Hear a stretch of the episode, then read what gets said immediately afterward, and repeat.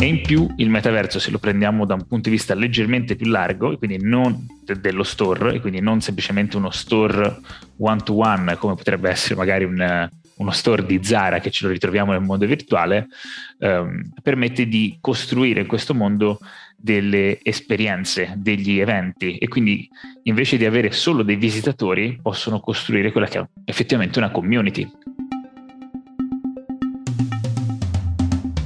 Buongiorno a tutti e benvenuti a questa nuova puntata di Markup Tech. Io sono Luca Moroni, giornalista di Markup GDO Week. Come oggi abbiamo Piero Fioretti, CEO e founder di Versi. Ciao Piero e benvenuto. Ciao Luca, grazie mille dell'invito. Fa molto piacere poter partecipare al tuo podcast e poter dare nuove notizie su quello che è il metaverso.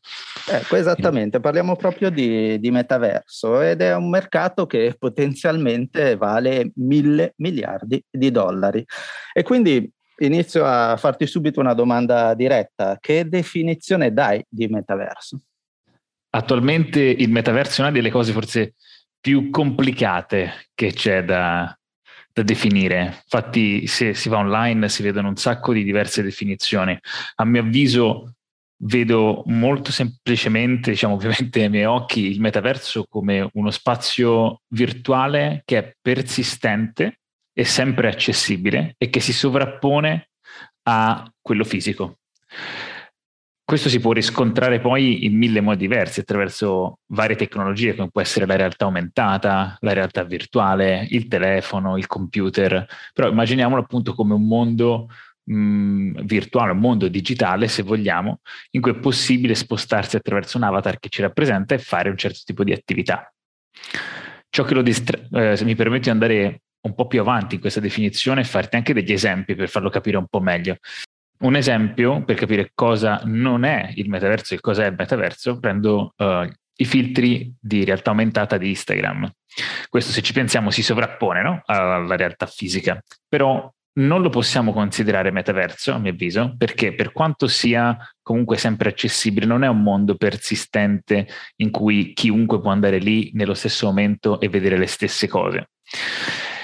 E quindi si contraddistingue ad esempio da Horizon Worlds, il metaverso costruito da Meta, la ex Facebook, in cui è possibile in qualsiasi istante entrare in questo mondo persistente virtuale e poter fare un certo tipo di attività, e quindi ad esempio stare con gli amici, fare una riunione di lavoro, eh, parlare o avere attività educative o a livello di entertainment.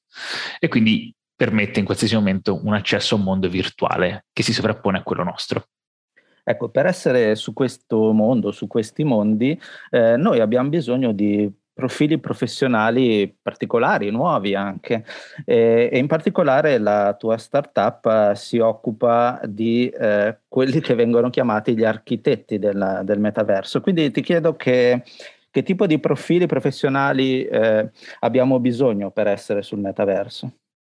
Ottima domanda perché ci stiamo muovendo verso uh, una nuova era tecnologica, permetto di dire una nuova era digitale o virtuale in cui tutto sta cambiando. Col metaverso cambia il modo in cui i consumer, in cui i nostri clienti, i visitatori, quelli che sono gli store o comunque in generale le persone avranno esperienze di tipi diversi dei brand e dei business, per cui serve un certo tipo di professionalità che va a colmare questo gap che si forma. Tra questi ci sono sicuramente gli artisti 3D eh, e 3D experience designer, quindi se prima avevamo gli user eh, experience designer per quelle che sono le app magari o per un sito web, adesso ci stiamo spostando per gli, exper- uh, gli experience designer che lavoreranno col metaverso, quindi costruire degli spazi virtuali in cui avere un certo tipo di esperienze utili magari alla vendita di alcuni prodotti piuttosto che alla creazione di una community più forte attraverso gli eventi. Però questi ti direi che si aggiungono anche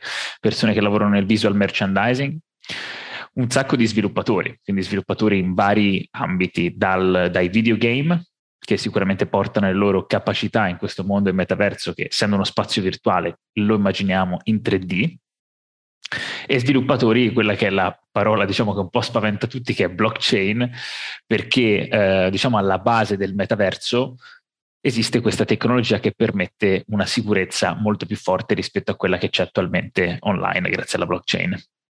Ecco, cercando di tradurlo nel nostro mondo e per i nostri lettori o ascoltatori, in questo caso del, del podcast, mm. che sono le aziende retail oppure le aziende che si occupano di largo consumo, di prodotti di largo consumo. Secondo te perché dovrebbero iniziare a investire in questa direzione? E spero che siamo all'inizio di, di tutto questo, di questo mondo, però eh, conosci esempi virtuosi di cui ci puoi parlare? Ci sono varie aziende che stanno entrando sempre più nel, nel metaverso.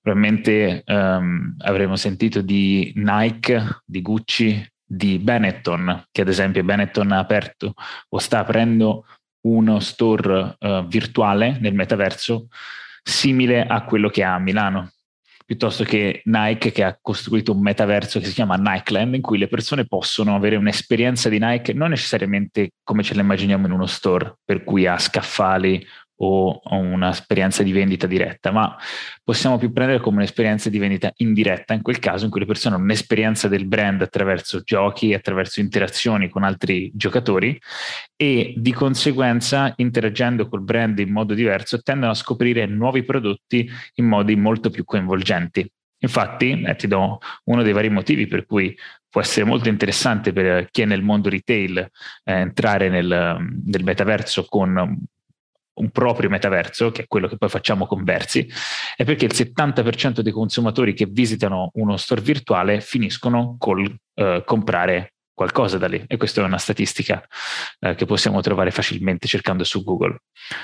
Posso darti altri motivi per cui eh, noi con Versi abbiamo deciso di costruire metaversi privati per le aziende, per i brand, perché ovviamente se i brand possono entrare nel metaverso in modo più semplice, possono andare, dall'altro lato chiaramente che è una cosa che interessa a chiunque sia nel mondo del business, poter fare più soldi, ma come? Poter guadagnare di più, ma come? Questo perché una delle cose che si riescono a risparmiare col metaverso sono gli scarti, sono gli sprechi. Immaginiamo ad esempio un vestito.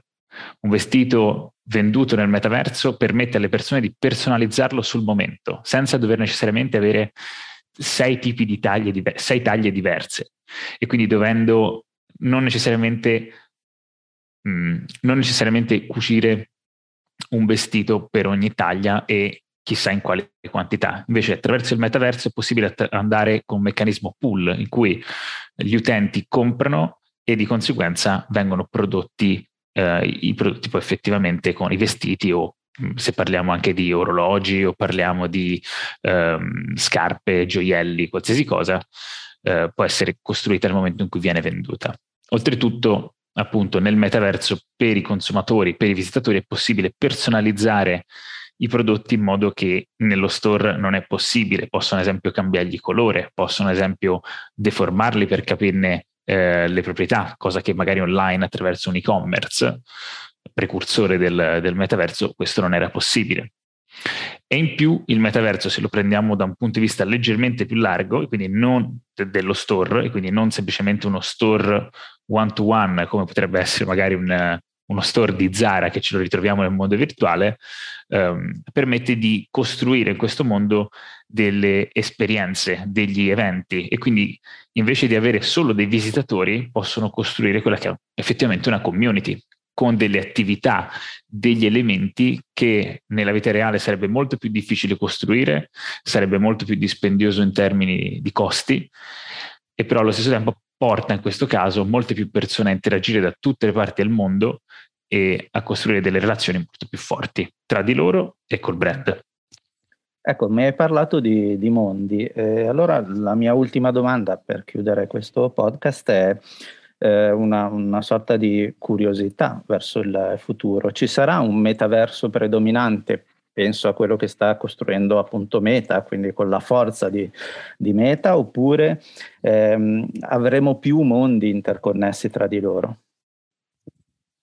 Noi lo immaginiamo con mondi interconnessi tra di loro se vediamo anche l'ambito diciamo business eh, per quanto riguarda il metaverso si trovano sempre più um, aziende che investono che ricevono investimenti proprio nel creare interconnessioni tra questi metaversi.